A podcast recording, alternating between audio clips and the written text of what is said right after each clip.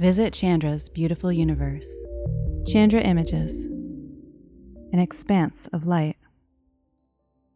The recent launches of the James Webb Space Telescope and the Imaging X ray Polarimetry Explorer, or IXPE, by NASA and its international partners, are excellent reminders that the universe emits light or energy in many different forms. To fully investigate cosmic objects and phenomena, scientists need telescopes that can detect light across what is known as the electromagnetic spectrum. This gallery provides examples of the ways that different types of light, from telescopes on the ground and in space, can be combined.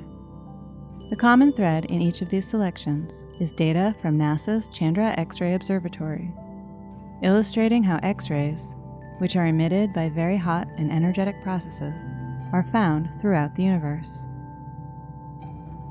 The collection contains objects ranging from a supernova remnant within our galaxy to an enormous galaxy cluster millions of light years away. Each image contains X rays from Chandra in combination with data from other telescopes that capture different types of light.